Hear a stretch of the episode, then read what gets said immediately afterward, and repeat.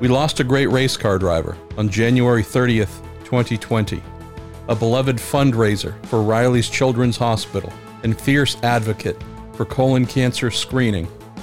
John Andretti's accomplishments behind the steering wheel were only exceeded by his humanitarian efforts. With an unparalleled life and career to celebrate, I've assembled a podcast feature that makes 16 stops along the way, all told by those who knew him and loved him. His legendary uncle, Mario Andretti, said it best. Try to, to put together how many drivers have driven midgets on dirt, asphalt, sprint cars on dirt, asphalt, sports prototypes, Indy cars, stock cars, and top fuel. you tell me who has done all that. No one. No one that I could ever remember. I mean, that I could ever put together. I mean, there's no way there's another one that has done all that. He's alone. He's alone there. In the 14th installment of Remembering John Andretti, we have Dennis Reinbold, John's co entrant for the 2009 Indianapolis 500, along with the King, Richard Petty. All brought to you in the Marshall Pruett podcast by the Justice Brothers, Cooper Tires, TorontoMotorsports.com, and Bell Racing Helmets, USA. So, Dennis Reinbold, John Andretti is part of your storied, in your family's storied participation as an entrant at the Indianapolis 500 in 2009. You came together uh, with John, with uh, Richard Petty. Beautiful livery, beautiful effort to run John. He qualified 28th, finished 19th. Those are the numbers that we know. But I'd love to actually go back a little bit because I know you and John had known each other not just well before this 2009 union at Indianapolis. Two of you knew each other for 30, 35 years, something like that. Yeah, I was about 35, and I'm happy happy to answer that question. Both, you know, John was getting started on his professional racing career, and I was just getting started in the car dealership. And he drove for BMW in the IMSA series. Yeah. And came in, took delivery of a red three series BMW, and it, you know, maybe still it's in their possession to this day. I don't know. Wow. long, long time. and, uh, you know, uh, hopped it up a little bit and made it, made it pretty cool. But, uh, so we got to know each other in the mid 80s and, you know, became friends and phone calls, lunches, you know, et cetera, et cetera. And then leading up to 2009, uh, when he drove for me, it was like um, pretty easy because we knew each other so well. It's like, okay, finally we get to do something together. We both kind of joked about that and made it happen, and it was uh, it was a fun thing. So, um, you know, it was intense. I mean, obviously, John was a competitor and very intense and worked hard uh, as anyone, and so there we were, um, just working our tails off, and we struggled to get in the race. If you remember the details of that year, yeah, share that if you would, Dennis, because this, I mean, I know the two of you had known each other for quite some time. I don't think well, folks understand that your year together at the Speedway wasn't just a normal thing in that beautiful window world, you know, blue and, and day glowish, reddish uh, color and whatnot. I mean, the car looked beautiful. Everything looked from the outside like it should have been idyllic. It wasn't an easy, easy month of May, was it? No, it wasn't an easy month of May, but I, I do agree that that was one of the most beautiful cars that we've ever put out on the track by far. And uh, it was it was kind of iconic to have. I mean, not kind of. It was when you have Richard Petty coming in several days and and being a part and, of that whole program. Uh, it was a great, amazing experience for me. But to work with John, you know, we had a crash. I don't know, as a practice day, I believe, if I remember right. Yeah. And then he was like, I've never crashed here before. And I was like, it's okay.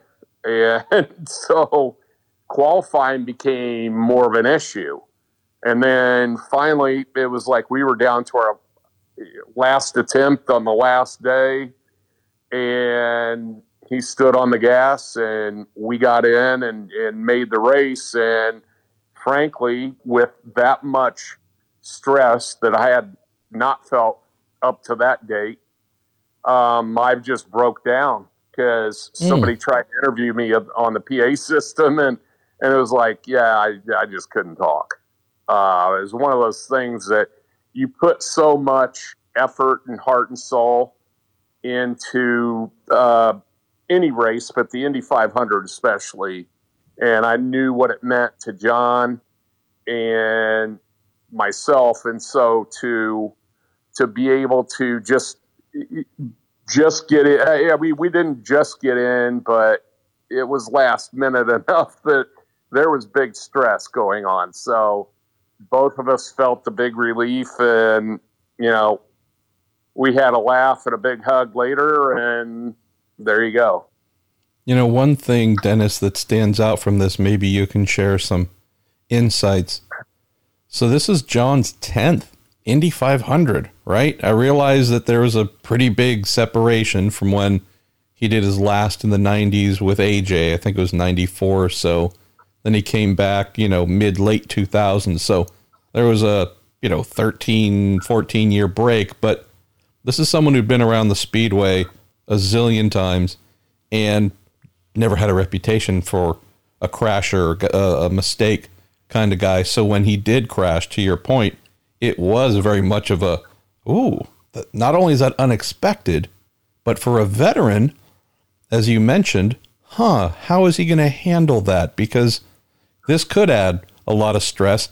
Also knowing that Richard's there, also knowing that this is a this is a pretty big and powerful union that's come together here in 2009.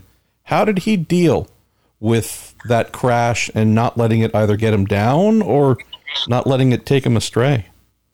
Yeah, he's a guy that never really got down.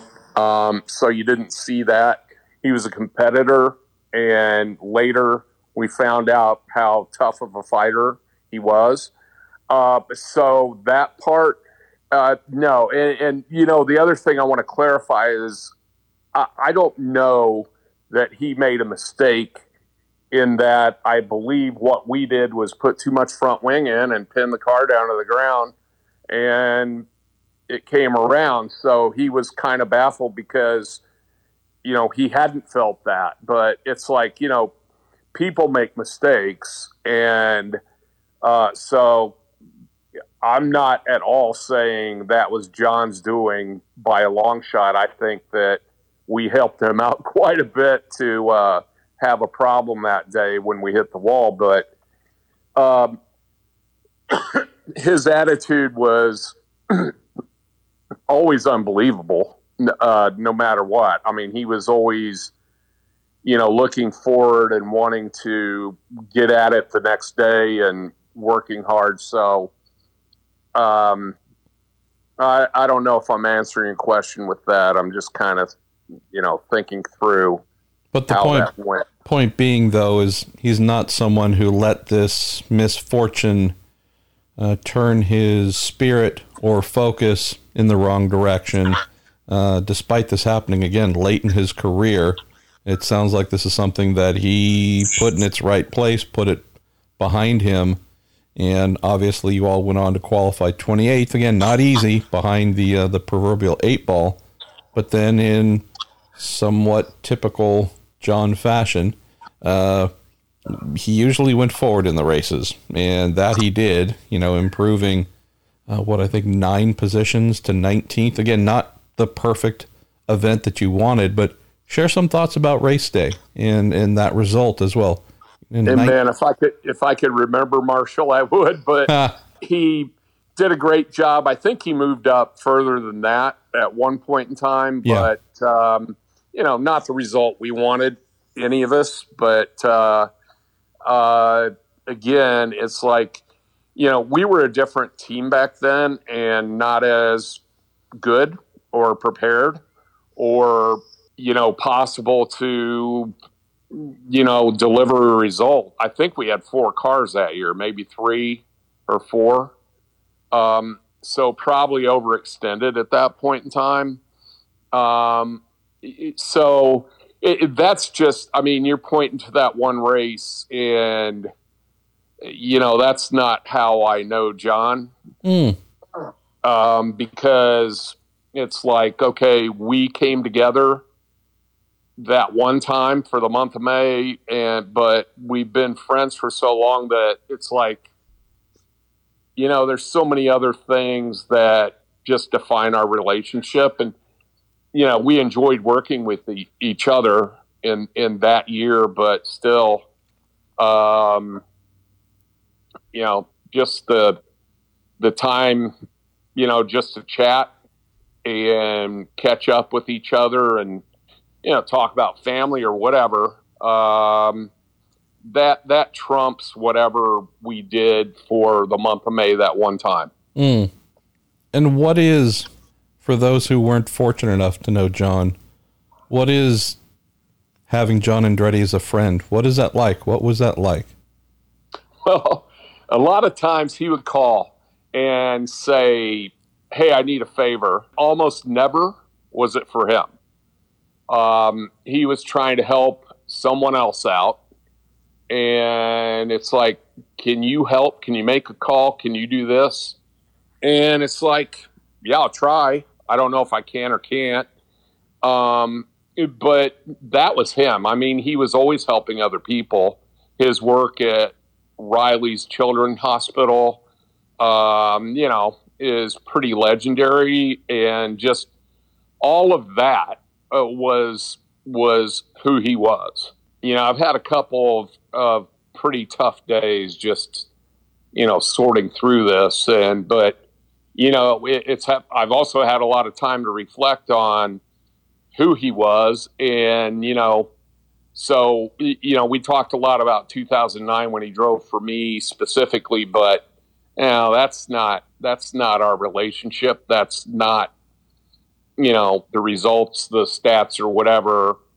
I really don't care about uh, because just he did so much for so many other people, and that's what that's what I would answer your question with is that so many Hmm. people didn't know know how much he did in this community.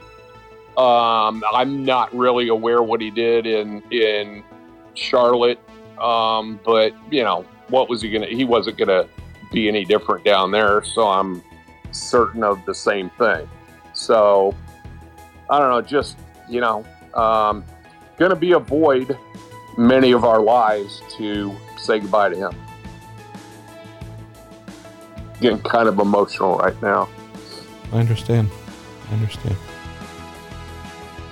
Thank you for listening to Remembering John Andretti on the Marshall Pruett podcast, brought to you by the Justice Brothers, TorontoMotorsports.com, Bell Racing Helmets USA, and Cooper Tires.